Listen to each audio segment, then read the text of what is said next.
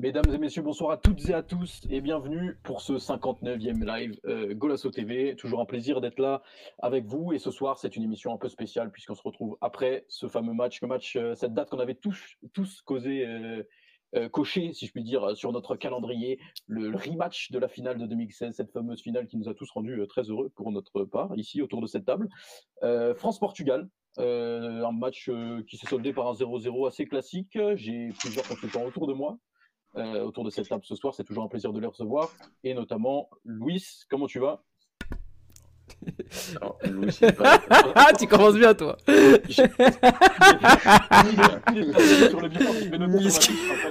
Euh, Raoul. Raoul, Raoul, comment tu vas. J'avais noté sur ma fiche. Euh, C'est Écoute, toujours un plaisir de recevoir un Raoul. fait plaisir de, ouais, un, un vrai plaisir de vous retrouver et euh, bah, surtout après un match de, de la CLS1. Donc euh, voilà, bah, très content les gars et, et, bah, j'espère qu'on va pouvoir euh, échanger euh, euh, autour de, de, de cette prestation. Yes, Mathieu avec nous aussi, comment ça va? Bonsoir Tom, bonsoir à tous nos auditeurs. C'est un plaisir d'être avec vous euh, en cette belle soirée de dimanche. Et ouais, un match plutôt pas mal, plutôt pas mal. Enfin, certains, ça dépend de quel temps on parle, mais on va analyser ça tranquillement. On va en discuter. On aura aussi Alex avec nous pour en parler en, en position de Je te laisse ce ma soir. place. Euh, comment ça va, vas, ça va Alex? Ouais. tranquille. J'ai j'ai dû parcourir, euh, faire euh, porte-à-chapelle euh, 78 en, en 20 minutes, mais c'est bon. On est là. Ouais, temps, à c'est bon. temps et euh, au top. Et comme ça, ça m'a permis de faire le pire lancement de l'histoire euh, des émissions. C'est super. Euh, alors, ce match, euh, on va commencer peut-être par les compositions, messieurs, hein, si vous permettez. Une composition assez classique euh, côté France, complètement différente de leur dernier match face à l'Ukraine. Euh, Lloris dans les buts, Pavard, Varane, Kimpembe, Hernandez, Rabiot, Kanté, Pogba au milieu, Griezmann en 10 et Giroud, Mbappé devant. Et pour nous, ce qui nous intéresse, puisqu'on va parler surtout du Portugal ce soir, euh, on avait deux surprises dans l'équipe type qui a été alignée, avec euh, notamment Nelson Semedo à droite, Pepe et Ruben Dias dans l'axe, ça bouge pas, Rafael Guerrero euh, arrière gauche, euh, avec un milieu à trois du coup, William Carvalho, Danilo Pereira et Bruno Fernandes, et les trois devant, Joao Félix, Bernardo Silva et Cristiano Ronaldo. Donc deux surprises, comme je l'ai dit, Semedo à droite, on s'attendait plutôt à, à avoir Cancelo quand même titulaire, surtout après ces deux derniers matchs en, en Ligue des Nations. Et on avait quand même cette, euh, ce petit dilemme. On ne savait pas si on allait voir Joao Moutinho ou euh, William Carvalho au milieu. Et c'est euh, William Carvalho qui a été préféré par euh, Fernando Santos. Pour ce qui est du match, du contenu, on va parler de la première mi-temps en premier, messieurs, si vous permettez. Première mi-temps assez, comment dire, maîtrisée par le Portugal, avec un bloc assez haut, pressing très haut à la perte de balle. Euh, notamment un bloc qui a été euh, comment dire euh, stabilisé par les deux les- les- le double pivot qu'on avait au milieu avec William Carvalho et Danilo Pereira. Offensivement, pas ultra inspiré, mais on avait la balle, on faisait le jeu et, et la France a plutôt subi en première mi-temps. Qu'est-ce que vous en avez pensé? Je vais commencer par Raoul. Euh, bah, je vais faire un tout petit retour en arrière sur la composition d'équipe. Yes. Euh, effectivement, alors, moi sur euh, la titularisation de Semedo, euh, bah, comme tout le monde, je pense que on a tous été surpris. Mm. D'autant que Cancelo avait livré quand même de, de belles prestations euh, sur les derniers matchs et voir Nelson Semedo, on s'est interrogé, on s'est dit que c'était peut-être euh, pour privilégier un peu cette, euh, cette garantie défensive, même si euh, les derniers souvenirs qu'on a de Nelson Semedo dans un gros match, c'est euh, bon. euh, je vais pas employer le terme, euh, terme viol, mais voilà, c'est voilà, c'est une prestation très très euh, douteuse face à Alfonso Davis en, en Ligue des Champions.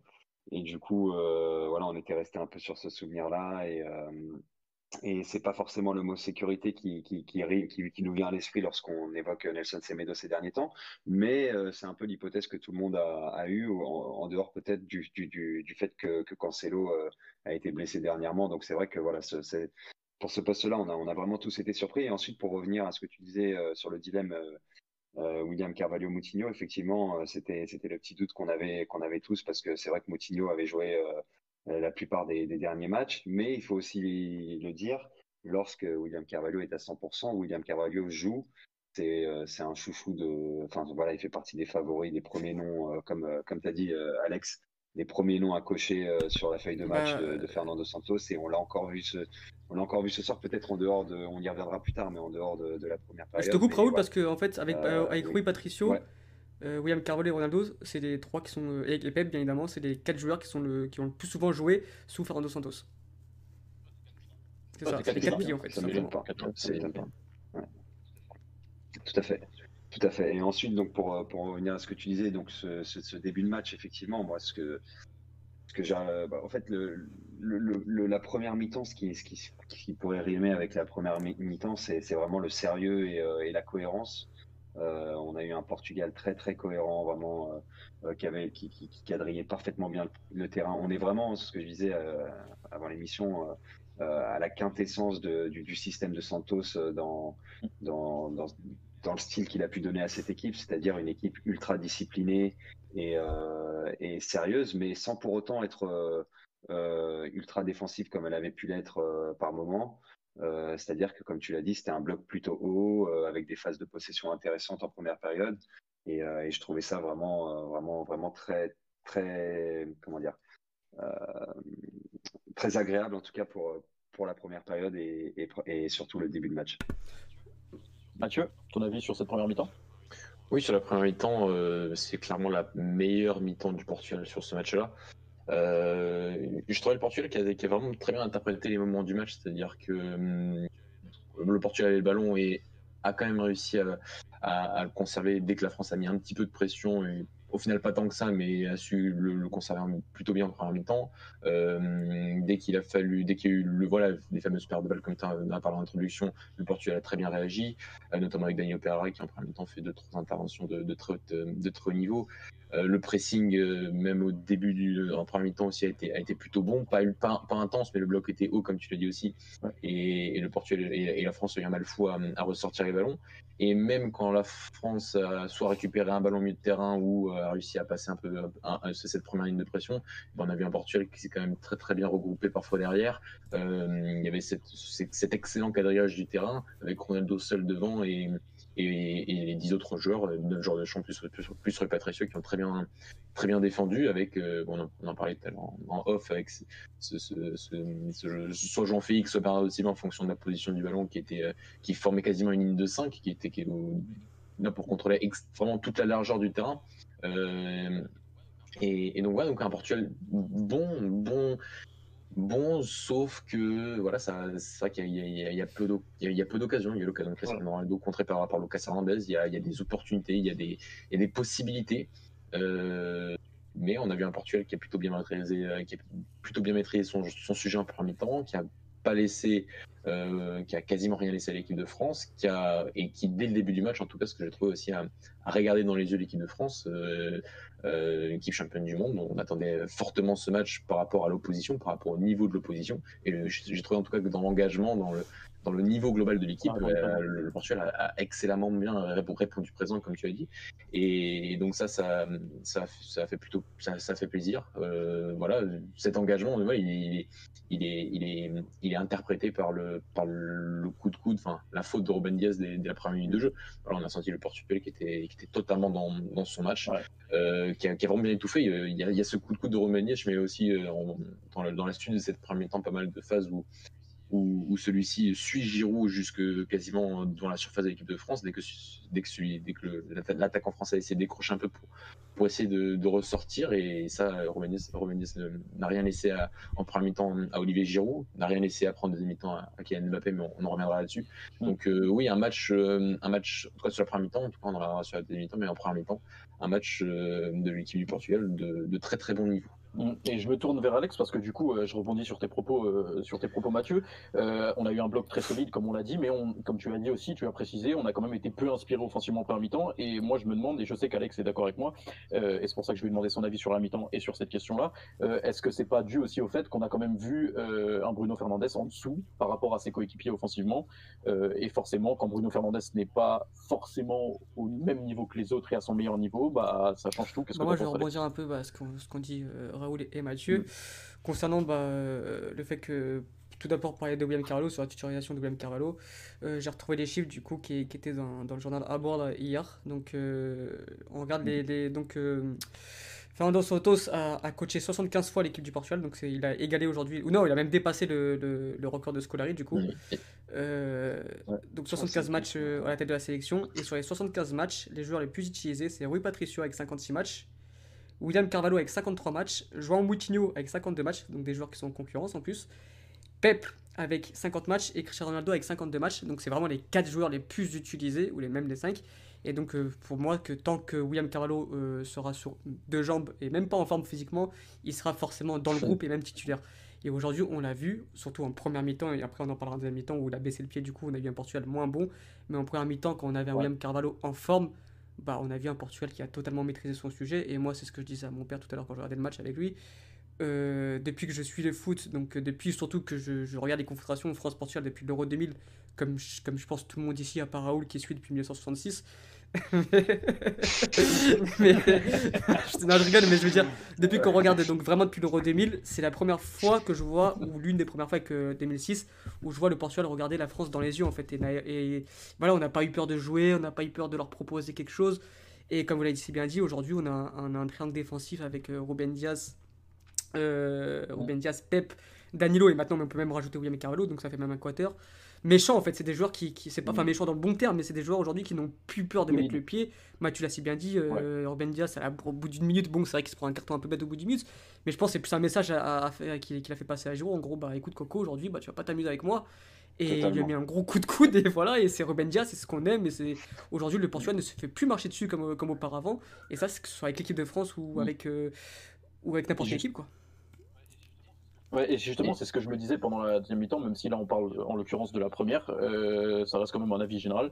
Euh, je me disais que par rapport à avant, je, je, revenais exactement sur le même point que toi. On a une équipe de bonhommes. C'est ce que je me suis dit littéralement. En fait, euh, euh, c'était en deuxième mi-temps parce qu'à un moment donné, sur un corner, sur le pressing, on récupère un corner euh, sur une paire de balles françaises.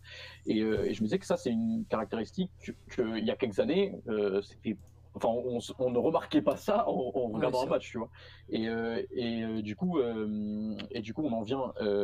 ça, c'était pour la première Juste, ouais, juste couper bah, sur ta question avec Bruno Fernandez, du coup.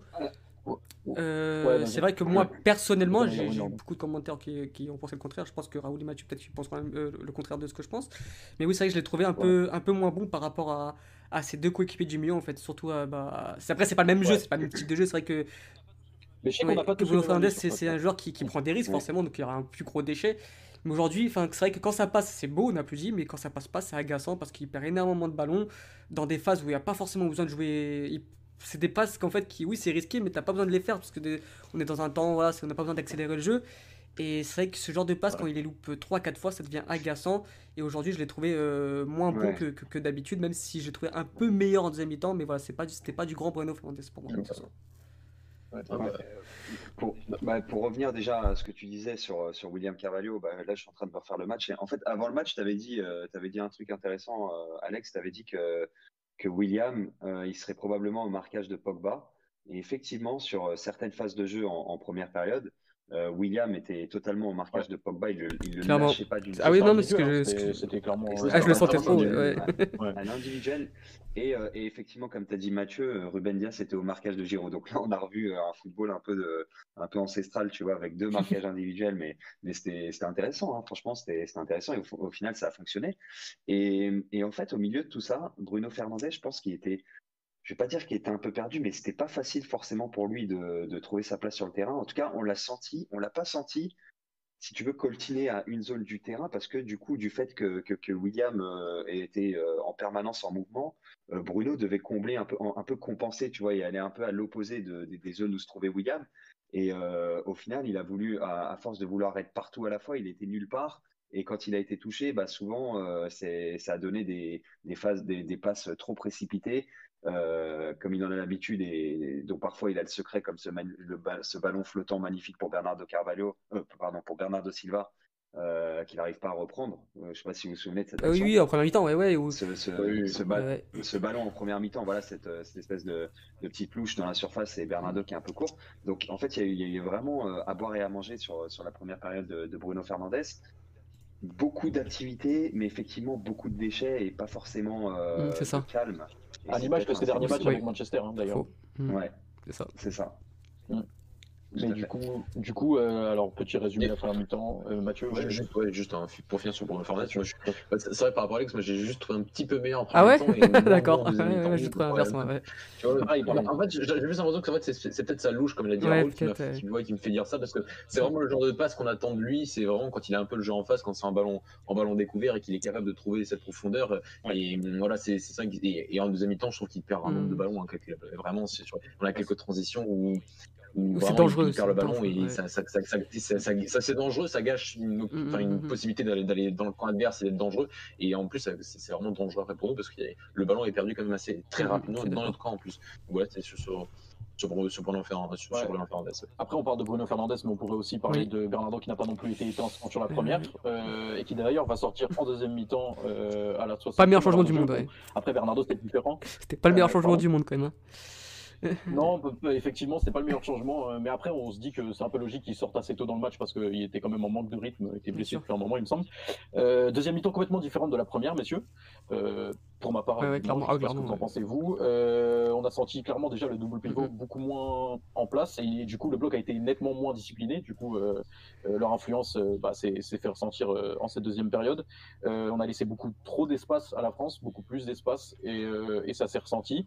On avait moins le ballon, moins la maîtrise du jeu en fait. Et je pense que le fait que William Carvalho ait baissé en régime en deuxième mi-temps a Mhm. grandement influencé ça. Je sais pas ce que vous en pensez. Je vais laisser Alex nous clairement, clairement, je pense que bah, t'as tout résumé. C'est William Carvalho qui a, qui a baissé le pied. Et je pense que c'est dû à, à une méforme physique parce que euh, en club, je crois qu'il a fait le dernier match sur le banc et donc euh, il n'avait pas joué depuis un, un certain temps en tant que titulaire. Mais, euh, mais oui, oui, on a vu un Portugal moins bien, tout simplement, euh, moins dominer son sujet. On a, comme a dit Mathieu tout à l'heure, on a perdu le ballon, ballon beaucoup trop vite, euh, beaucoup trop vite. On était, Mm. les Français Mm. étaient bien plus, comment dire, bien plus présents à la récupération. Voilà, c'était, on avait l'impression de revoir un, un Portugal Euro 2016 contre la France. C'était, un peu dur à suivre ce- ce- cette deuxième mi-temps, mais euh, c'est dû, oui, forcément, c'est dû à, à un William Carvalho qui, qui a baissé le pied. Un Danilo, je pense que moi, j'ai trouvé encore une fois énorme ce soir. euh, dans l'impact et tout, on, on- Ouais. on s- on voit même ça à la fin de match où il va, il va presser Pogba jusqu'à limite jusqu'au central. Donc voilà, c'est, Mm. c'est dû à une, à une méforme d'un, William Carvalho qui est tout simplement notre métro, euh, notre métronome, métromone, pardon. Et, euh, et, et voilà, et, et je pense que, que oui, c'est dû à, à cette baisse de régime-là qui est, c'est ça, voilà. Il en- en fait, voilà, hein, ça, donc, ouais. quand William Carvalho va moins bien, le Portugal va moins bien. Et après, bah, offensivement, on a été, euh, on a été trop, trop prudent. On n'a pas pris assez de risques. On a eu, je sais pas, on a eu peur de leur faire mal, j'ai l'impression.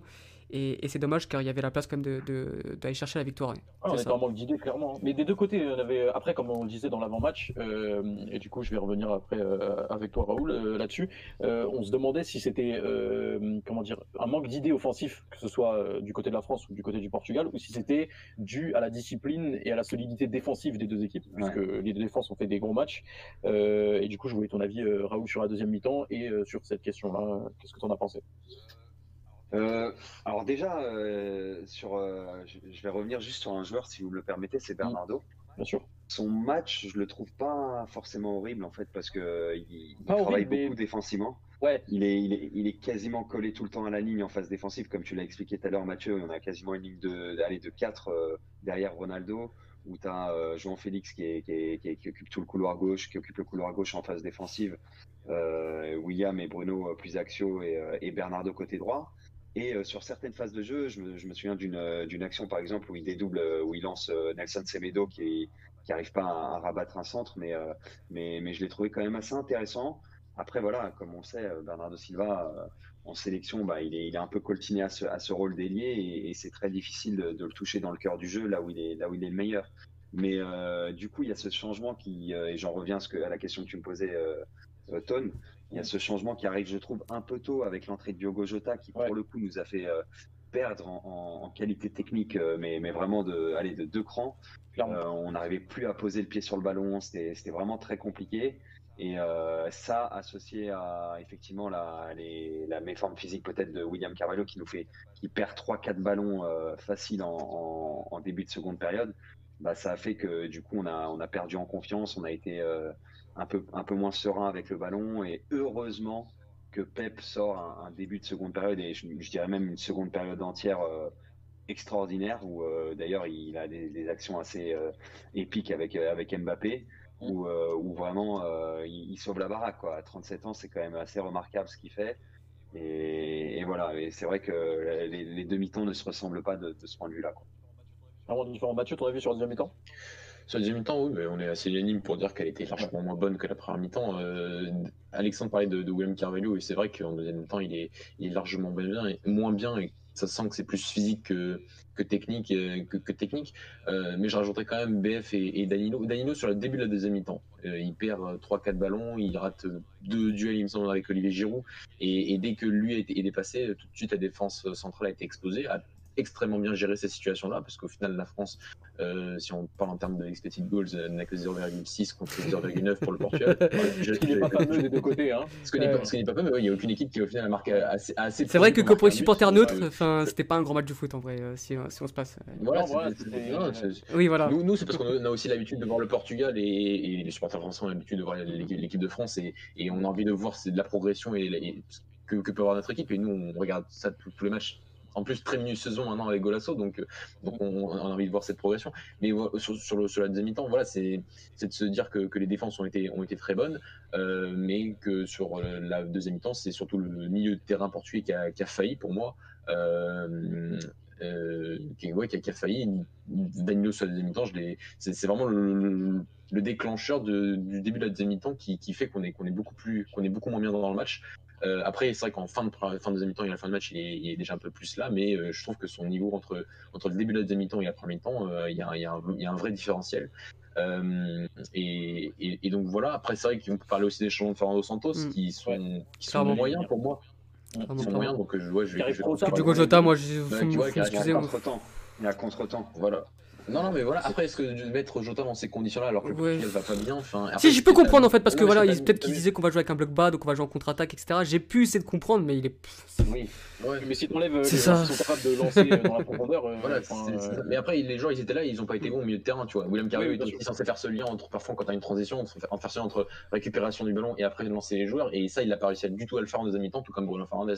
Et c'est ce qu'on lui demande parce que c'est, enfin, en- entre William et, et Moutinho, c'est un peu les deux joueurs qu'on a à ce poste-là. C'est-à-dire que je pense que s'il n'y a pas William, il y aura, toujours Moutinho avec Fernando Santos euh, jusqu'à au moins jusqu'à le- au prochain Euro, et c'est à peu près ce qu'on leur demande en tout cas sur les phases de récupération du ballon, c'est de récupérer de tout de suite, comme, euh, Moutinho le fait très bien Wolverhampton, c'est de récupérer le ballon et de lancer tout de suite en profondeur pour jouer ses transitions. Et, William Carvalho le le fait pas bien par mes formes physiques en deuxième mi-temps. Et c'est vrai que Moutinho rentre à la 86e. Euh, donc euh, donc il y a ça, il y a le fait de faire entrer Bernardo Silva pour ne pas faire entrer c'est bizarre, Trincão. Euh, alors c'est vrai que sur, alors c'est vrai que face à l'Espagne, justement, je- c'est ce je- que j'allais dire. Ouais, euh, Excuse-moi de te couper, mais du coup, enfin, au, au niveau des profils, si tu sors Bernardo aussitôt dans le match, Bah oui. tu dois mettre Trinquant à sa place en fait, parce que c'est le joueur qui se rapproche le plus de son style de jeu. C'est un joueur qui est capable de poser le ballon, qui joue euh, au sol et qui, et qui peut t'apporter la percussion qui te manque aussi devant. Quoi. Donc je comprends pas pourquoi il rentre aussi tard, et je comprends pas non plus le premier changement déjà qui, euh, qui va à l'encontre de ce qui se passe dans le match en fait. Voilà, parce que pour moi, si tu fais rentrer Jota, bah, il, a, il, a, il, a, enfin, il, a, il, est, il est allé un peu partout sans vraiment aller nulle part. quoi. C'est Ouais. c'est- c'est en, premier, voilà, en deuxième mi-temps quand il c'est lui le remplaçant, enfin le remplaçant. Le joue, c'est quand même un joueur qui en club joue surtout sur le côté gauche, euh, donc c'est censé être le remplaçant de, Jean-Félix sur ce match-là, en tout cas du joueur qui joue à gauche.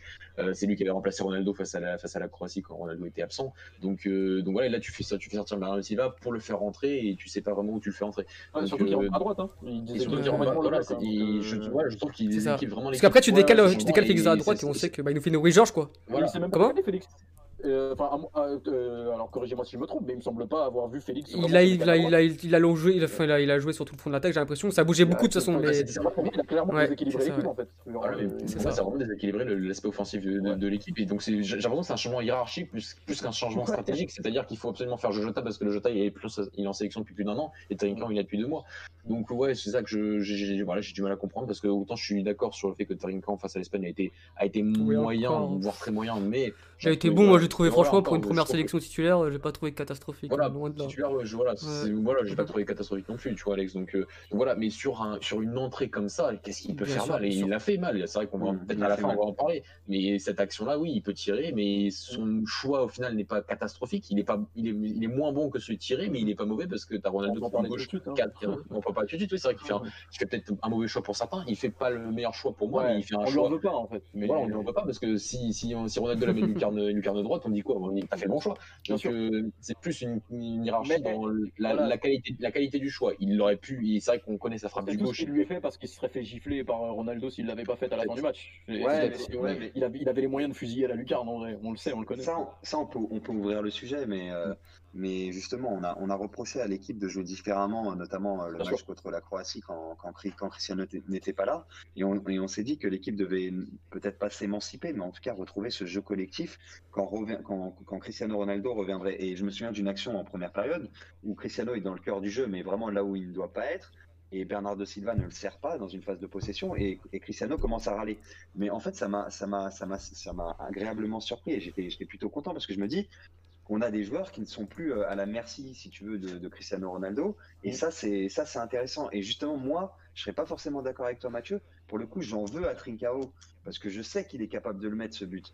Et, euh, et j'en veux de ne pas prendre sa chance. Après, voilà, c'est, je vais pas être sévère avec lui parce que c'est une deuxième. surtout. Ronaldo, euh, il fait. Non, mais je, enfin, je- je- je suis d'accord. Après, je vois sur une action, j'ai pas envie qu'on. Je prends l'exemple par Pas exemple de. Varane. Non, Non, mais voilà, je prends l'exemple de Varane à la Coupe du Monde 2014 où pendant 4 ans, on lui a répété qu'il avait perdu un duel de la tête face à Mats Hummels. Non, non, Pour, non, un- pour une action de- de- de- d'une demi-seconde, on, on lui a rabâché que Mais ça justement, que ça- que après- ça avait pas gagné un duel, le pauvre. Après, Donc, messieurs, pour, pour revenir sur cette action-là, justement, euh, c'est l'exemple parfait de ce qu'aurait pu apporter Trinkan s'il était rentré plus tôt, et ça revient sur ce qu'on disait juste avant, voilà, parce que c'est sur ça. cette action-là, il part, euh, il part des 40 mètres, il percute, il rentre dans l'axe et C'est il ça. décale Ronaldo après, mais je veux dire, il, son entrée arrive beaucoup trop tard, et, euh, et ça illustre clairement ce qu'il aurait pu apporter, et c'est ce qui manquait, euh, à mon sens, Mais euh, d'ailleurs, dans cette deuxième arrêtez-moi mi-temps. si je me trompe. Arrêtez-moi si je me trompe, mais euh, il fait une très belle entrée. euh, Enfin, il fait une très belle entrée. Il- on voit qu'il qu'il apporte ce soir sur le peu de minutes qu'il a, qu'il a joué. Mais contre l'Espagne, il joue plutôt. Il côté fait, non, il joue côté droit et ensuite il est décalé côté gauche euh, à la mi-temps. D'accord, parce que ouais, je me souviens que, que c'est que c'est surtout euh, sur ce côté gauche où il a eu, il a eu pas mal de mal, euh, de difficultés, et, euh, et du coup, mais, mais à ce poste-là, c'est vrai que, que à ce poste d'ailier droit, il, Bien il plus pourrait apporter, euh, en tout cas quelque chose de, Ah, c'est ouais, son poste, et, et quelque chose de différent ça, de aussi. Bernardo également, qui, est- qui, qui- qui est très, qui est un très bon joueur, mais qui est, qui est, qui est peut-être pas fait C'est- pour On a une question de, de la part d'un auditeur qui nous dit euh, est-ce qu'un joueur Félix au milieu nous permettrait de nous servir de ses percées et de ses combinaisons devant la surface? En gros, de, en gros, non, c'est la vraie question. En gros, c'est avec le bon positionnement de João Félix, ne serait pas-il ingénieux de le mettre dans, les, dans le milieu à 3 quand BF est en méforme Je pense Ouais. qu'il serait dangereux entre les lignes Ouais. dans l'axe. Ouais, Je pense Euh, pas, je- je- je, je vais te lancer Mathieu, hein, t'inquiète, je te lance ce que tu veux. Mais. Euh, à, à mon sens, euh, Félix, là où il est placé, déjà il est assez libre dans son, dans son placement sur le terrain. Et ensuite, on l'a quand même très souvent vu décrocher, prendre des ballons assez bas. Et c'est ce qu'il fait notamment avec l'Atlético Madrid énormément pour remonter la balle. Il n'y a pas besoin que sur Mhm. feuille de match, il soit dans le milieu à 3, en sachant que le milieu à 3 déjà apporte une stabilité et est en place en fait. Euh, je pense que Félix, il est à sa place. Je sais pas ce que tu en penses toi, Mathieu, du coup, mais, euh, mais à mon sens, non, je pense que Félix est à sa place et que lui-même, de lui-même, il redescend récupérer des ballons plus bas. en fait. Bah, je pense que si on était Manchester City, oui, parce que voilà, on a un City, Ouais. c'est- les relayeurs sont quasiment des milieux offensifs qui jouent entre les lignes et qui sont très hauts. Et À la limite, Bernard. Ouais, ouais. voilà, mais c'est ce que j'allais dire, c'est que avant de penser à un Félix dans, dans, dans l'axe aussi, Voilà. enfin, d'être le relayeur le plus haut, et t'as déjà Bruno Fernandes à, à- à ce poste-là, essayons Bernardo Silva, parce que j'ai encore vraiment à, à- à ce moment-là de sa carrière, à ce moment-là, ce, ce, ce 11 octobre 2020, j'ai encore j'ai beaucoup plus de mal avec Bernardo Silva sur le Mhm. côté. Et je pense que même lui en a marre. J'ai l'impression qu'il est plus fait pour ça et que et qu'aujourd'hui on est en train de se priver d'un talent créatif incroyable parce qu'on n'a pas on n'a pas envie de le tester. Ou en tout cas c'est parce qu'étant donné qu'en club il joue constamment à ce poste, euh, il faut absolument reproduire Ah. une chose en sélection. Mm. Euh, c'est vrai que par exemple pour, pour Fernando Santos, c'est vrai que la trouvaille William Carvalho dans l'axe, je pense qu'elle est plus c'est plus la trouvaille de Kike Setien dans le début de l'année 2018-2019 avec Betis qu'il avait mis dans cette position-là et que Santos a repris et, et à juste titre hein, et c'est très bien. hein. Euh, mais hum, des fois, je pense qu'aussi tu peux t'émanciper de, de ce que les garçons font en club, surtout que même quand Bernardo Silva était, était, était milieu de terrain à City pendant trois quarts de la saison de 2018-2019, en sélection, il jouait il jouait, il jouait pas non plus à ce poste. C'était, c'était Pizzi au début de la Ligue des Nations en 2018 qui, qui, a, qui, a, qui a joué à ce poste. Donc euh, je, je vois ce que veut dire notre, notre éditeur parce que c'est vrai que peut-être que, qu'il pense, et je peux le penser aussi, que, que un Félix dans l'axe euh, apportera plus tout ce, qui, pour tout ce qu'on sait de lui, parce qu'on sait que c'est un Oula. C'est un talent créatif qui a besoin de, du couloir central pour s'exprimer totalement. T'as coupé, c'est pour ça Ah, je. enfin, moi, j'ai. Ouais. Ouais, ça, t'avais un Voilà. peu un peu coupé, mais- euh, Je, je disais que voilà que Mhm. je comprends notre auditeur que, qui, veut que Jean-Félix soit dans Ouais. l'axe parce que c'est là où, Mais où il après, s'exprime le mieux. Je, suis- je suis d'accord. Mais le voir sur le côté gauche pour rentrer dans l'axe me choque pas non plus. Et surtout, je pense que dans cette hiérarchie de, de, de tests, si on veut, il y en a un qu'il faut tester absolument dans, ce- dans, dans, dans, dans le milieu à 3 un jour, en tout cas sur, Bernardo, sur- sur ouais. une possibilité. C'est Bernardo Après, euh, sur le- faut, savoir, que ça sur jamais été un ailier de toute sa vie. hein. Enfin, euh, il a joué toute sa, toute sa formation dans l'axe avec Benfica. Et ensuite, euh, ça a été à Monaco parce qu'il y avait euh, beaucoup de monde dans l'axe et qu'on savait pas trop le mettre. Le Bernardo Silva, on l'a mis côté gauche contre Leverkusen. Ok. Il a fait une super rentrée. Et depuis, et depuis on s'est dit, bah vas-y, on le met côté gauche. Euh, côté droit, pardon, côté droit. Et, et- et du Mm. coup, c'est devenu un ailier comme ça. Mais voilà, il, est grave, il est bridé de fou. et on l'a vu avec City quand il était dans l'axe. Je me rappelle d'un match contre, contre Chelsea en, en, en quoi C'était en quoi C'était en. C'était en, en Community Shield, je crois, en début de saison. Il avait été exceptionnel et ensuite il t'a refait de plusieurs matchs euh, dans l'axe, Ouais. euh, même en faux neuf, hein, où il était très bon et tout. Et c'est pas un, c'est pas un ailier, ça sera jamais un ailier. Et je pense, comme dit Mathieu, qu'au fur et à mesure de l'âge, euh, il est de moins en moins bon. Et j'ai peur pour la suite de sa carrière si on continue à le croire que c'est un ailier, quoi, tout simplement. Surtout qu'à City, on a l'impression que c'est Phil Foden qui, qui va reprendre un peu le, le flambeau de Bernardo Silva à City. Donc, euh, donc ouais, c'est un, peu- c'est un peu compliqué. Mais surtout qu'en fait, il y a- ailier et ailier. Tu vois, c'est- il y a ailier quand tu es en phase défensif et que là, tu vas défendre sur le côté. Et ça, c'est tout à fait compréhensible pour un Bernardo. Euh, mais il y a aussi ailier le fait que, Mm. par exemple, si tu joues dans un 3-4-3, je, je ne sais pas, tu, ton, ton ailier, en fait, c'est un milieu offensif. Il est à l'intérieur et il combine dans l'axe. Et c'est plutôt tes pistons et tes latéraux qui vont, qui, qui vont, qui vont, qui vont Ouais. occuper, qui vont apporter cette amplitude, cette amplitude sur la largeur. Donc voilà, mais là, dans, dans le contexte sportif aujourd'hui, il joue vraiment ailier, c'est-à-dire il part du côté et il essaie de revenir dans l'axe, mais il reçoit peu de ballons au final dans le couloir Mhm. central. Et Ouais. ça, c'est vrai que ça me gêne de plus en plus. Ouais. en plus, il a toutes les qualités, euh, il a toutes les qualités défensives Clairement. dans la récupération pour pouvoir jouer plus bas. Bien sûr. et, euh, et on a- a- vu faire des matchs a- en première ligue. hein. Et sa meilleure Ouais. saison en carrière, c'est ça. Ouais. C'est sa meilleure saison en carrière, c'est celle-là. C'est après, il- après quand il quand, quand De Bruyne revient, il avait été remis sur le côté, il avait été très bon aussi. Il avait été plutôt bon. Mais c'est surtout dans l'axe où il est, il est- il est phénoménal cette saison-là. Regardez, il faut revoir ses stats. il a- Il plus de- contre, euh, le match contre Arsenal où il court 14 Bah, il mérite d'être il, mérite d'être meilleur joueur de la première ligue hein, cette saison-là, cette année-là. Oui, cette année-là, oui. Après, après, c'est le Ouais. dribbler, de le coller à la ligne et, et de, euh, en fait, c'est lui manger son espace et, euh, et, et c'est vraiment le, bah, c'est c'est un, peu bête. Mais je pense qu'à terme, Ouais. logiquement, Mais oui, mais on c'est ce devrait que, le voir c'est mieux ce que de j'allais dire en fait. Euh, William Carvalho et Jean Moutinho, ils sont ça. pas éternels. Et euh, je pense qu'après la Coupe du Monde, euh, bah, peut-être qu'ils que, voilà, qu'ils prendront, qu'ils auront un, un rôle moins important en sélection et que, que, de joueurs, et que des joueurs comme Trincao pourront, vont peut-être s'affirmer à ce poste d'ailier, des, des, des Ouais. vrais ailiers pour le coup. Et euh, ça, ça permettra à Bernardo de naturellement euh, évoluer, évoluer à ce poste-là. Et là, ça pourrait être encore plus intéressant avec un Bruno Fernandez à côté de lui. Euh, on retrouverait beaucoup de créativité dans, dans ce milieu de terrain. Mais juste pour revenir, moi, sur ce que disait l'auditeur, euh, Jean-Félix, j'ai j'ai particulièrement aimé son match et j'ai senti, en fait, je sais pas si vous avez senti aussi, mais la patte euh, Simeone un peu dans, surtout dans son jeu sans ballon. On l'a trouvé, mais il y, a- avait des phases de jeu où on le, on le retrouvait, mais limite en tant que clairement. deuxième latéral gauche, il a été hyper travailleur, hyper discipliné. Mm. Et, euh, et même avec ballon, tu vois, il n'a pas perdu euh, tant de luc- lucidité que ça. Il était quand même, euh, il a, et- Il a fait, ce La- match. Ouais. Même si ça a été, ça, ça a été compliqué, il a quand même fait un, un bon match pour le, pour le, pour le peu de ballons qu'il a eu à exploiter. Je l'ai trouvé vraiment, prend intéressant. Et je trouve, euh, je trouve La protection de balle qu'il a, Ouais. c'est ouf. Ça me fait penser à Neymar, moi, Ah un peu. La protection de balle qu'il a, C'est c'est la malade. C'est c'est- fou. C'est un Il joueur qui va chercher les ballons très bas, qui protège très bien son ballon et qui prend beaucoup de coups. euh, et qui après, il me semble, il a subi euh, une dizaine de fautes, peut-être même un peu plus. euh, et dont on n'a pas parlé jusqu'ici d'ailleurs. Euh, effectivement, il fait, un, il fait un- encore un gros match, il répond présent et, euh, et bah, il s'affirme en tant que titulaire dans cette équipe. hein, Ah oui, clairement. c'est- un, un joueur que quand il touche le ballon, tu peux être t'es sûr qu'il ne perdra pas en fait. C'est franchement c'est c'est soulageant pour un pour un entraîneur, pour un supporter. Et comme je viens de le dire, il a une conservation de balle qui est, qui est juste exceptionnelle à- à 20 ans. Ouais. Et Et comme l'a dit Raoul, Ouais, euh, c'est que- on- c'est- c'est on a bien Simone, la ouais, il a un jeu de corps que, que, ouais.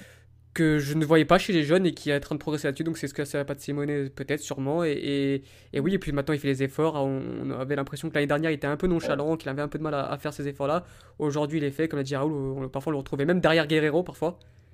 sur des, sur des phases de jeu, on le retrouvait derrière Guerrero. Et, et, voilà, et c'est de bonne augure, hein, franchement. on, le prend plus mûr clairement, clairement hein, vraiment au niveau du placement, au niveau de, des mouvements sans ballon et tout ça, c'est vraiment, on, le sent dans une autre dimension. Donc, comme quoi, même si le jeu de l'Atletico n'est pas le plus propice et le, le, meilleur jeu pour le faire évoluer offensivement, on sent quand même qu'il apprend beaucoup et qu'il progresse encore. Ouais. Trop moyen de progresser, et c'est peut-être la marque des grands, hein, en vrai, de s'adapter à son environnement comme ça. Oui, après. Et euh... Ouais, vas-y, vas-y, Non, mais, non, mais sur, sur, sur Jean-Félix, on est sur le côté où, où, ça va être quand même. Même s'il va jouer sur le côté, sur le côté gauche, il, il, va rentrer dans l'axe, il, va être, ouais. il va être plus libre, il ça. va recevoir des ballons dans l'axe. Et, et, ça, c'est le côté ailier, oui, en phase défensive, mais ça va être quasiment être 10 sur, sur les phases offensives. Et, et comme tu dis, même si l'Atletico ne va pas le, maximiser à, fond son talent. Le système de Santos aujourd'hui ne maximise pas forcément totalement son talent parce qu'il va pas être très proche de son attaquant référence. Il va pas forcément faire ses, courses, ses courses en profondeur comme il est capable. Il va, va pas forcément être tout le temps aussi proche de la surface comme il aime l'être parce qu'on sait que c'est aussi un talent au niveau de, la finition. C'est un joueur qui nous a toujours impressionné depuis de chez jeune jusqu'à aujourd'hui dans, ses capacités à finir les actions. Euh, et, donc voilà, mais je trouve que même sur ce côté gauche, il va quand même apporter énormément de choses et que pas forcément, pas obligé qu'il soit forcément dans les, dans, dans les conditions rêvées, avec euh, forcément qu'il y ait deux attaquants et lui à côté d'un attaquant référence, qu'aujourd'hui, même s'il se retrouve à une position neuve, il doit apporter un rendement tout à fait correct, un, même un rendement international, même s'il n'est pas forcément dans, dans, les conditions optimales, et il le démontre aujourd'hui, et c'est excellent, et son match, son match, et sa première mi-temps, et même sa deuxième mi-temps, et sont, sont, pour, moi, pour moi très très bonnes, et, et c'est vraiment encourageant de, de, de, le voir à ce niveau-là en sélection. Messieurs, euh, alors on a parlé de Félix, on a parlé de BF, on a parlé de Bernardo, euh, on va parler de Nelson Semedo peut-être, qui était euh, sûrement ouais. la surprise de, de, de, cette composition-là, puisque, on, comme je l'ai dit en intro, euh, João Cancelo sortait quand même de deux gros matchs en Ligue des Nations et on s'attendait tous à le voir titulaire. alors, je vous donne rapidement mon avis sur le match, très peu sollicité défensivement, mais actif offensivement, ça a été une plutôt bonne surprise. Il a avalé les espaces qu'on lui a donnés. Maintenant, on en parlait avec, notamment avec Mathieu et Raoul en introduction, du moins en en pré-émission. Euh, on a du mal à se dire qu'est-ce qu'il apporte de plus que Cancelo. Je voulais l'avis de, d'Alex en premier parce que je, connais déjà celui de, Raoul et Mathieu. Qu'est-ce que tu en as pensé Moi, donc, euh, avant, avant le match, j'ai entendu des, des, choses comme oui, euh, Nelson Semedo ne va rien apporter. Je pense qu'on, je oublie un peu trop qui est Nelson Semedo. Enfin, même si c'est, c'est, pas non plus le meilleur latéral droit du monde, ça on est bien d'accord.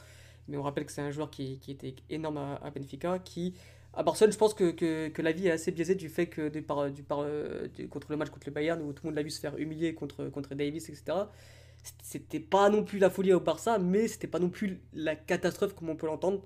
Euh, ah non, voilà. Mais là, sur ce match-là, oui, donc si tu sur ce match-là, moi j'ai trouvé euh, offensivement actif, euh, peu de pertes de balles, il a fait son, son job, quoi. Défensivement, il a, il a rarement été inquiété. Mais ça, c'est pas surprenant parce qu'au Barça, c'était déjà, déjà un peu la même chose, à part contre le Bayern où il s'est fait humilier.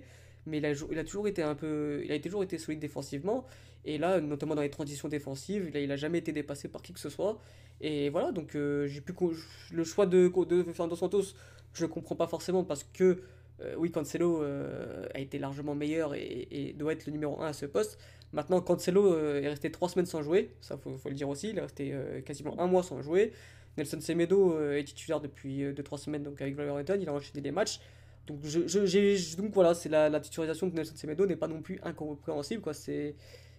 Enfin, j'ai l'impression que quand j'ai vu les avant-matchs, euh, comme l'a dit un, un, collègue à nous sur euh, que, sur, sur, sur euh, WhatsApp, j'ai l'impression qu'on qu a mis Jota à la place de Ronaldo quoi, quand j'entendais les commentaires. Donc, euh, ah, non, c'était Nelson Semedo à la place de Cancelo. C'est deux joueurs très bons, l'un est meilleur que l'autre, mais c'est pas, pas non plus, on n'a pas mis Cédric à la place de Cancelo. Quoi, donc, donc voilà, son match a été, il a été plus que correct et ça montre comme quoi c'est un ouais. bon remplaçant, c'est un bon soldat. Quoi. Je suis assez content.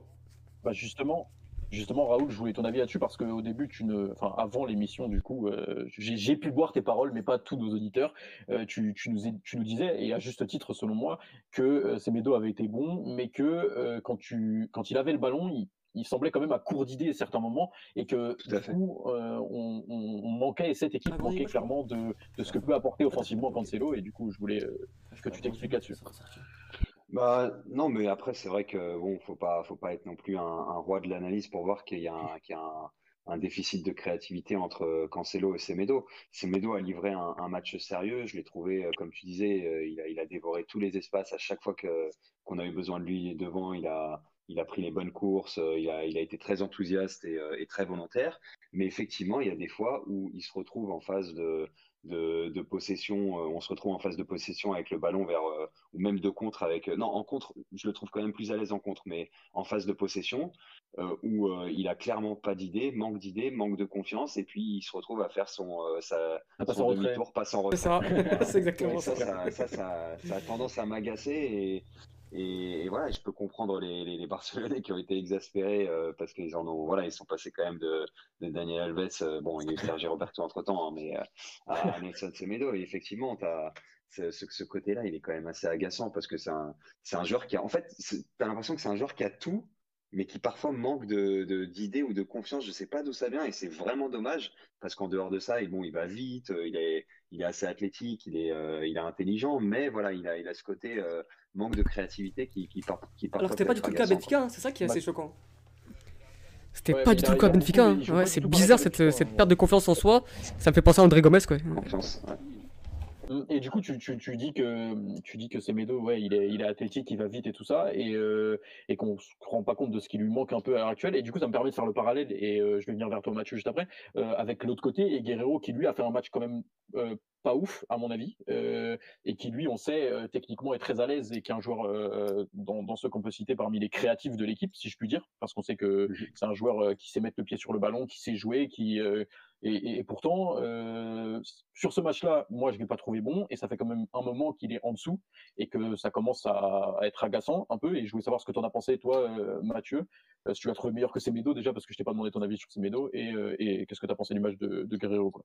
Bah moi, le Guerrero, j'ai l'image d'un joueur, pour moi, d'un joueur qui a, il y a peut-être quoi, un an en arrière, euh, pour moi, je ne pouvais plus le blairer au poste d'arrière. Ouais. on s'en souvient. On s'en souvient. Au poste de piston gauche, pour moi, c'est possiblement l'un des meilleurs pistons gauche du monde quand il joue piston, quand il y a une défense à trois derrière et que lui, il est, libéré de toute, enfin, pas de toute, euh, euh, de, tout, de, tout, aspect défensif, mais, mais quand il est, quand il est, quand il est piston gauche, il l'a montré avec Dortmund, notamment sur la fin de saison dernière, il peut être, il peut être, être, être exceptionnel, pardon.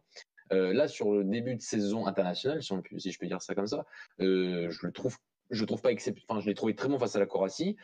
Et sur la Suède et sur le match face à la France, je le trouve correct. Et déjà, je le trouvais correct par rapport à il y a un an, c'est pas mal, je trouve. Euh, déjà sur défensivement, il s'est pas non plus fait déborder. Ah, il s'est pas non plus, il a pas non plus été trop mis en difficulté, alors que l'année dernière, il a été mis en difficulté par des joueurs de Luxembourg. Donc euh, c'est c'est juste ça, c'est c'est juste le fait. Tu l'as trouvé bon toi avec ballon, moi c'est avec le ballon, qui, qui, les pertes de ballon, ah c'est avec ballon, je l'ai pas trouvé. Non, c'est plus, mais le problème c'est qu'un an, c'est défensivement qui me faisait très peur. Parce qu'avec ballon, voilà, donc avec ah, j'ai pas trouvé, j'ai pas trouvé exceptionnel. Et, et, surtout que le truc, c'est qu'il y a aussi, c'est un point qu'on aurait que j'aurais dû évoquer en, sur la partie deuxième mi-temps, c'est le côté que dès que la France euh, même a, a mis un peu ses lignes un peu plus hautes, mais sans vraiment presser. Euh, la, première ligne de pression, euh, Griezmann, Giroud, Mbappé, puis Griezmann, Giroud, Marci euh, Griezmann, euh, Mbappé, Martial était ultra facile à dépasser par la largeur. Il, il suffit juste de trouver Guerrero et ensuite d'accélérer un petit peu. Et même ça, il n'a pas réussi à le faire sur ce match-là. Donc oui, avec ballon, j'ai pas trouvé bon. Et ça revient aussi un peu sur le point Semedo c'est si on avait eu un Cancelo sur le côté sur le côté droit, sur ces phases de jeu là, si on avait si on avait facilement, ouais. on aurait pu le faire contourner cette première ligne de pression française, on aurait pu avoir beaucoup plus de créativité, on aurait pu avoir des courses à l'intérieur, on aurait pu avoir euh, beaucoup des, des passes vers l'intérieur à partir de Cancelo et ça aurait, on aurait peut-être parce qu'il a eu beaucoup d'espace en ces moments là. Et oui, il a eu, il a eu l'espace et Guerrero aussi en a eu. Et, ouais. et, Cancelo, pour moi, est un talent créatif, même s'il joue côté droit et même s'il joue à droite, c'est un talent créatif. Et quand on voit le, défi, le déficit au milieu de terrain sur cette deuxième mi-temps en termes de, fin de, de, de, qualité, fin de rendement, euh, je pense que Cancelo, lui, aurait peut-être pu apporter sur cette deuxième mi-temps ouais. et, qu'il aurait, et que s'il avait s'il était aussi rentré un peu plus tôt, parce qu'il rentre parmi ses 300 joueurs à la 86e, il aurait pu apporter plus. Donc oui, sur la performance de Semedo, je trouve qu'il n'est pas mauvais, loin de là. Euh, comme l'a dit Alex, je suis tout à fait d'accord sur tout ce qu'il a dit, mais je ne vois pas qu'est-ce que Cancelo aurait pu faire de pire, et je ouais. vois pas mal de choses auxquelles Cancelo aurait pu faire de mieux. Je pense que c'est dû peut-être. Euh, je pense que, enfin, moi je pense, je me, je me mets à la place de Santos, je pense que c'est euh, le rythme, c'est tout. C'est, je, je vois que ça en fait. Je vois que ça. Ouais, mais après, peut-être après. Après, Cancelo, c'est aussi le genre de joueur qui peut, euh, de par sa qualité technique et son, sa percussion euh, offensivement, pallier à, à des carences euh, quand des joueurs sont en dessous. je fais référence là surtout à, à Bruno Fernandes, même si je sais qu'on n'est pas tous d'accord sur son match, qui pour moi n'a pas joué à son meilleur niveau. Et c'est aussi le genre de joueur qui peut quand même t'apporter de la percussion et, et, de la créativité quand les autres ouais, ne répondent mais pas. Enfin, tu sais, enfin, je pense qu'on sait tous que Cancelo a besoin d'être au top de sa forme physique pour euh, faire oui. ce genre de percée, ce, oui. ce, ce, ce oui, genre de dribble, partir de loin, etc. Et quand on a un Cancelo qui est moins dans le rythme, on a un Cancelo très mauvais, faut le dire aussi, que quand il n'est pas dans le rythme, il est très mauvais.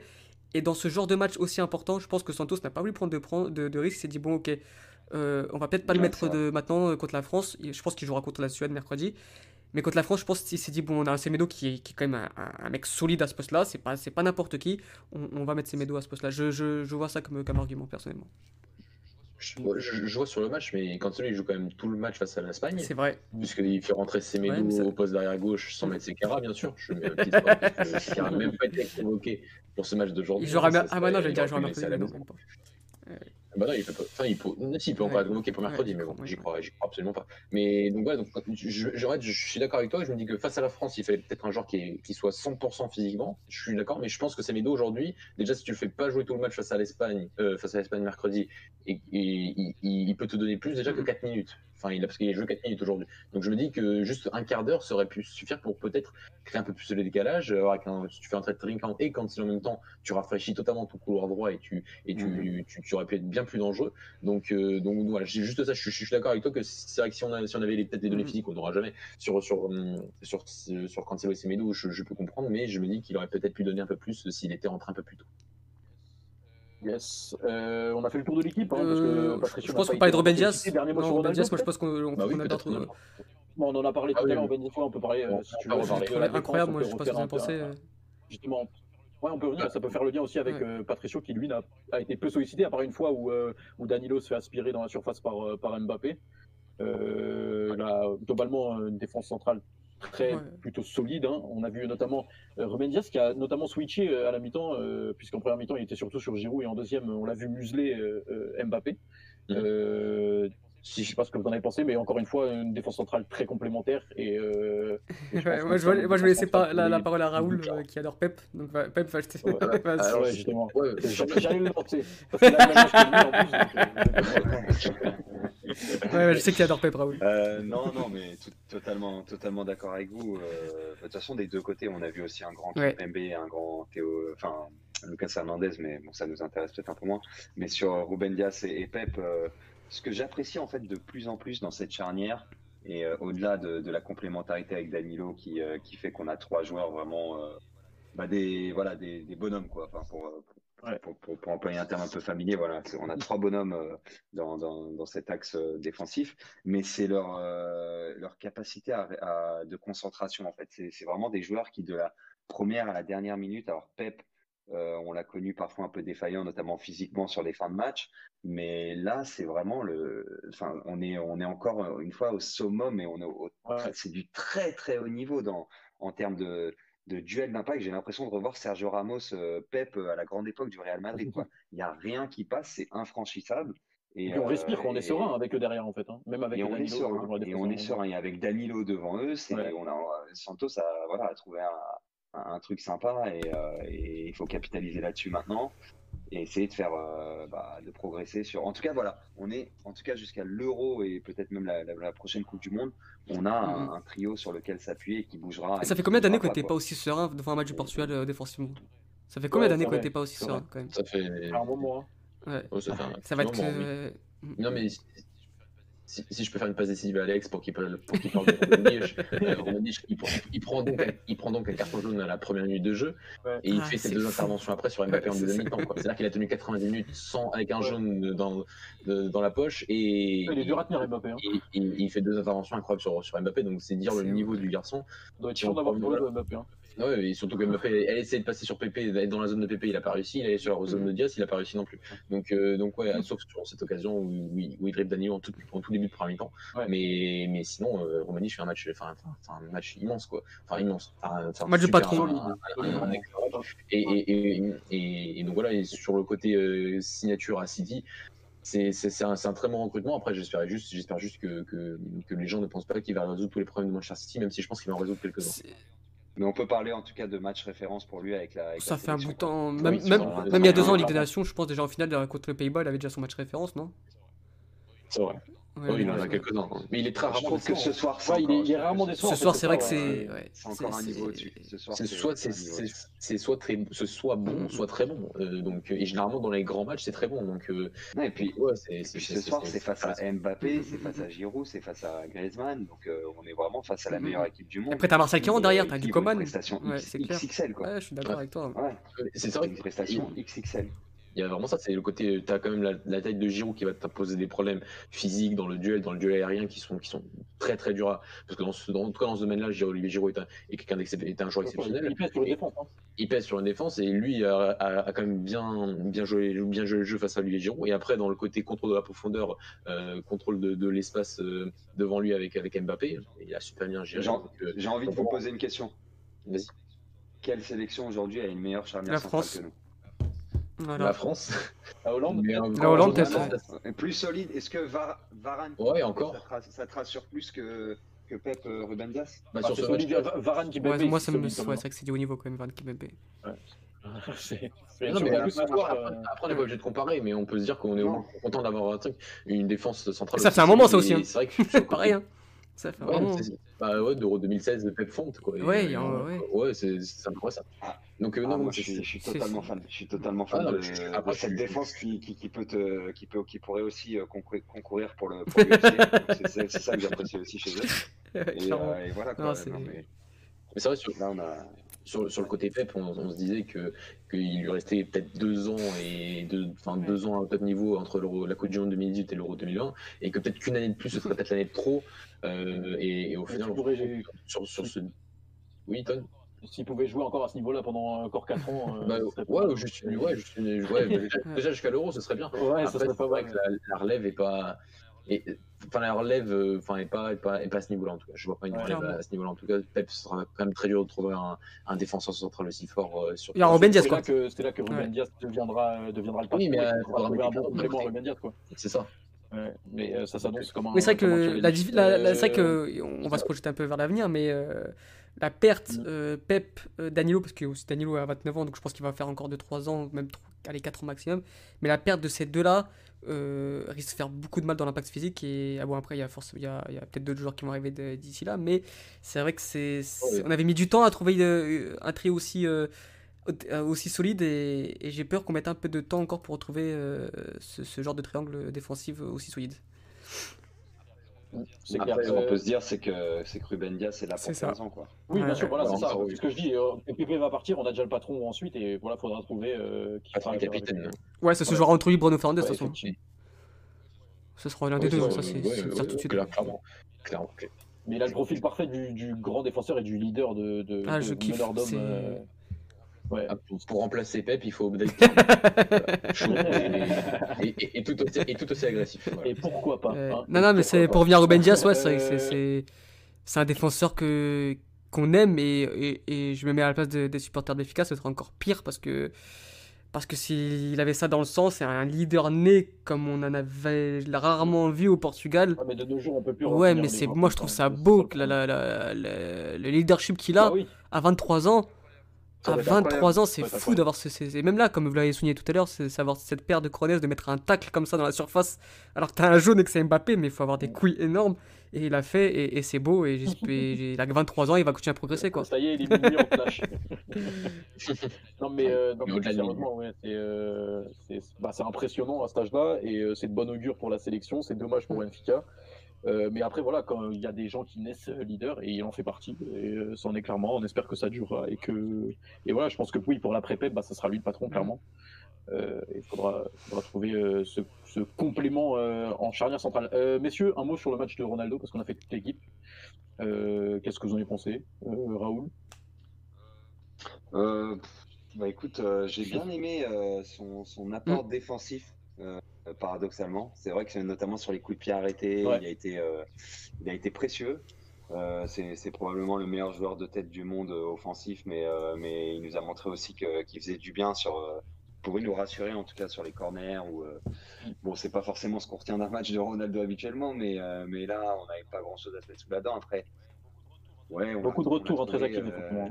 Ouais, alors euh, Théo Hernandez, euh, on- on- je, je sais plus. euh, Lucas, euh, je Euh, Lucas, pardon, il y, a il y a un proverbe qui dit que, que, que Pelé a marqué un but, que, que Yashin lui a retiré. Enfin, il doit y avoir- je, je- je mélange Oui, c'est peut-être ça, les Ouais, légendes. pareil. ouais, C'était ouais, pas c'est Yashin, ouais. c'était- Je sais plus qui c'était, mais oui, je. Ou Gordon Banks ou un truc comme ça. C'est ça, c'est ça, c'est ça, Gordon Banks. Gordon Banks. Ok, bah là, C'est bah là, c'est un peu la même chose, quoi. Vraiment, euh, Ronaldo, il était dans sa, dans sa position préférentielle.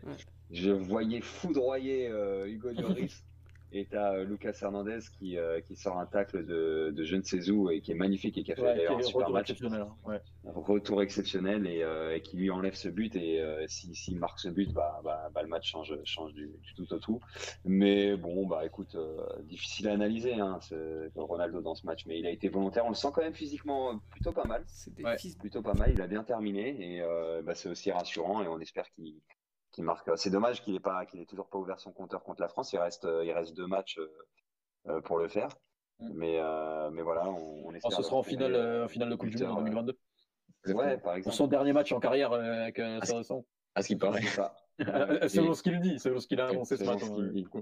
Oui, mais oui, sur, sur Ronaldo, oui, c'est, ben, je l'ai trouvé euh, assez, euh, assez volontaire dans le respect des consignes. Il n'a pas fait trop. Il a été, euh, je le sentis vraiment bien dans le collectif. En réalité, c'est, voilà, il s'est, il s'est, posé dans l'axe. Il a beaucoup, il a beaucoup fait au défensivement. Sur les coups, été comme défensif, comme l'a dit Raoul. Voilà, prendre des mi-temps, il est, il est tellement peu servi qu'on a tellement pas eu de transition et qu'on aurait pu avoir bah, la- la situation qu'il a, qu'il a montré face à l'Espagne, où il est capable d'être excellent sur ces sur ces, situa- sur ces situations-là, sur la, balle de Renato. Euh, il en a quasiment, enfin, il n'a pas pu exploiter tellement le milieu de terrain était, était absent en, en deuxième mi-temps, mais défensivement, il était il a été là, c'était euh, c'était pas mal. Après, il a essayé de revenir un peu, de, de, de décrocher, d'essayer de, de servir un peu les, les hommes un peu plus face au jeu. Ça, il y, a, il y a eu quelques pertes de balles en deuxième mi-temps, mais il a été volontaire et on l'a pas, on a, on l'a quand même senti intégré dans le collectif et pas un collectif qui s'est euh, totalement adapté à lui. Et ça, c'est, on voit ça de plus en plus, euh, je trouve, sur ces derniers, sur ces derniers mois en sélection et c'est plutôt, plutôt intéressant. Euh, Alex, ton avis sur, sur le match de Euh, Sel bah, j'ai pas grand chose à rajouter par rapport à ce qu'on dit, mais ouais, mais Ouais, complet, complet, hein. euh, comme l'a dit Raoul, c'est surtout défensivement qui s'est détaché. On a vu Ouais. d'ailleurs un, moment où il y, a- il y a un joueur qui perd le ballon et c'est Ronaldo qui se retrouve à faire une course que- contre le défenseur à la limite en défense centrale. C'est rarement le cas et il y a que Fernando Santos pour euh, pour euh, demander à Ronaldo de faire ce genre d'effort et que Ronaldo accepte. Donc euh, c'est beau et j'espère que ça va continuer comme ça. Après, bien évidemment, il, il avance dans l'âge et on peut plus demander les mêmes choses. Mais ça reste un élément hyper important à notre sélection et, et je pense que toutes les équipes le craignent.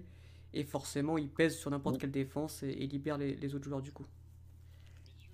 Messieurs, Ce qui est fou, c'est euh, que ouais, vas-y. ce qui, pour finir sur Ronaldo, ce qui est fou, c'est que c'est peut-être le joueur qui finit le mieux physiquement. Ouais, c'est incroyable. c'est Ouais, incroyable. il, peut- il peut marquer des buts C'est à la fin encore. donc, euh, si, le mec le il est encore lucide, donc ouais, bien sûr qu'on peut pas se passer de lui. C'est- dans, ce côté, dans ce côté tueur, dans ce côté euh, sens de- du but, sens de la surface. euh, voilà, même dans un match où il peut avoir peu d'occasions comme il a eu aujourd'hui, à la dernière minute, il peut mettre un but. euh, donc, euh, donc ouais, c'est un, ça- on ne peut pas se passer d'un tueur pareil, surtout qu'on n'en a pas d'autres. Donc, J'espère peut-être Félix dans quelques années, mais Ouais, pas, pas on espère. On espère, on espère. Euh, à notre association, on joue, euh, reçoit euh, la Suède mercredi soir. Euh, quels enseignements on tire du match qu'on vient de faire contre la France et quel 11 on aligne euh, pour vous euh, mercredi? Est-ce qu'on met le- la même équipe? Euh, Est-ce qu'on change? Qu'est-ce qu'on change si on change quelque chose? Euh, Mathieu? Si on ça. change, on met Je Cancelo. pense qu'un autre ça change. Ouais. Ouais, Moi, je pense qu'on est, je exactement. pense qu'on est tous unanimes là-dessus. Pour le reste, ça Ah, ne je- change pas. je- hein. On a été, on a Pour été le- solide. pour le reste, c'est Ouais. l'équipe type. hein. Après, il y a, il y a- il y a- voilà, il y a ce, c'est vrai que je pense dans la tête de Santos, il n'est pas encore certain de qui mettre à droite, mais, Ouais. mais je pense qu'au fur et à mesure, en tout cas, ça dépendra des performances en club, mais je, je pense que Cancelo, au fur et à mesure, va, je pense qu'il va jouer de plus en plus à City cette saison et donc il va être, il va être de plus en plus le numéro un. Mais on a l'impression un peu que ce poste d'arrière droit est, est un peu le seul poste où on n'a pas de, de, de vraie hiérarchie. Euh, tous les autres, on, on sait. Peut-être au poste de gardien, on a un peu de doute. C'est vrai qu'Anthony Lopez n'était pas disponible pour ce match, donc euh, après ces, ces sélections la semaine euh, le mois dernier avec face à la Croatie, face à la Suède, euh, peut-être un petit doute, mais, mais on verra par la suite. Mais sinon, tout le reste, c'est l'équipe type. hein. Et de toute façon, ça devrait passer contre la Ah. Suède, je pense. et- Ce- qui est- comme ça. Ce qui est intéressant avec Lopez, euh, pour cultiver un peu cette image de, de, de bad boy là qu'on a euh, entre Danilo, euh, Pep et Ruben Dias, c'est qu'il correspondrait euh, en termes de personnalité un peu avec euh, un peu mieux. euh, Ah, c'est un euh, catcheur. avec les- avec- Ouais, voilà, c'est vraiment on est, on est on est sur le même registre là. et, euh, et pour en revenir à ce que vous disiez, euh, qu'est-ce qu'on pourrait changer? Bah du coup, euh, moi il y a un joueur qui me fait un peu peur quand même, c'est Ouais. Rafael Guerre- Guerrero physiquement. Ouais. Euh, il va enchaîner un, un troisième match en, en huit jours. Donc euh, il y aurait peut-être un coup à faire avec euh, peut-être Nelson Semedo euh, ou La Sequeira du Mm. coup pour une première sélection, mais, mais peut-être Nelson Semedo côté gauche et euh, Cancelo Ouais, à droite ouais. ou à voir. Mais je sais je suis pas sûr que, que Guerrero fasse les 90 minutes euh, mercredi. Et c'est relou de se dire ça quand même. hein. C'est, Non, c'est, c'est- dur de dire, ça- de dire ça parce qu'on sait que dans les compétitions internationales où on a beaucoup de matchs, dans des matchs, on a pas mal de matchs rapprochés. Et c'est vrai que partir avec Guerrero, quand même, c'est, c'est embêtant parce que tu te dis que le, le garçon, dès que ça enchaîne les matchs, il- ça devient compliqué pour lui. Donc, euh, Bah, on On a l'a vu à l'Euro peut-être 2016, pas- d'ailleurs. Il y en a un au Sporting là qui est en train de. à l'Euro 2016 et la Ouais. Coupe du Monde 2018. Hein. La Coupe du Monde 2018, il arrive avec l'hygiène de vie de. de...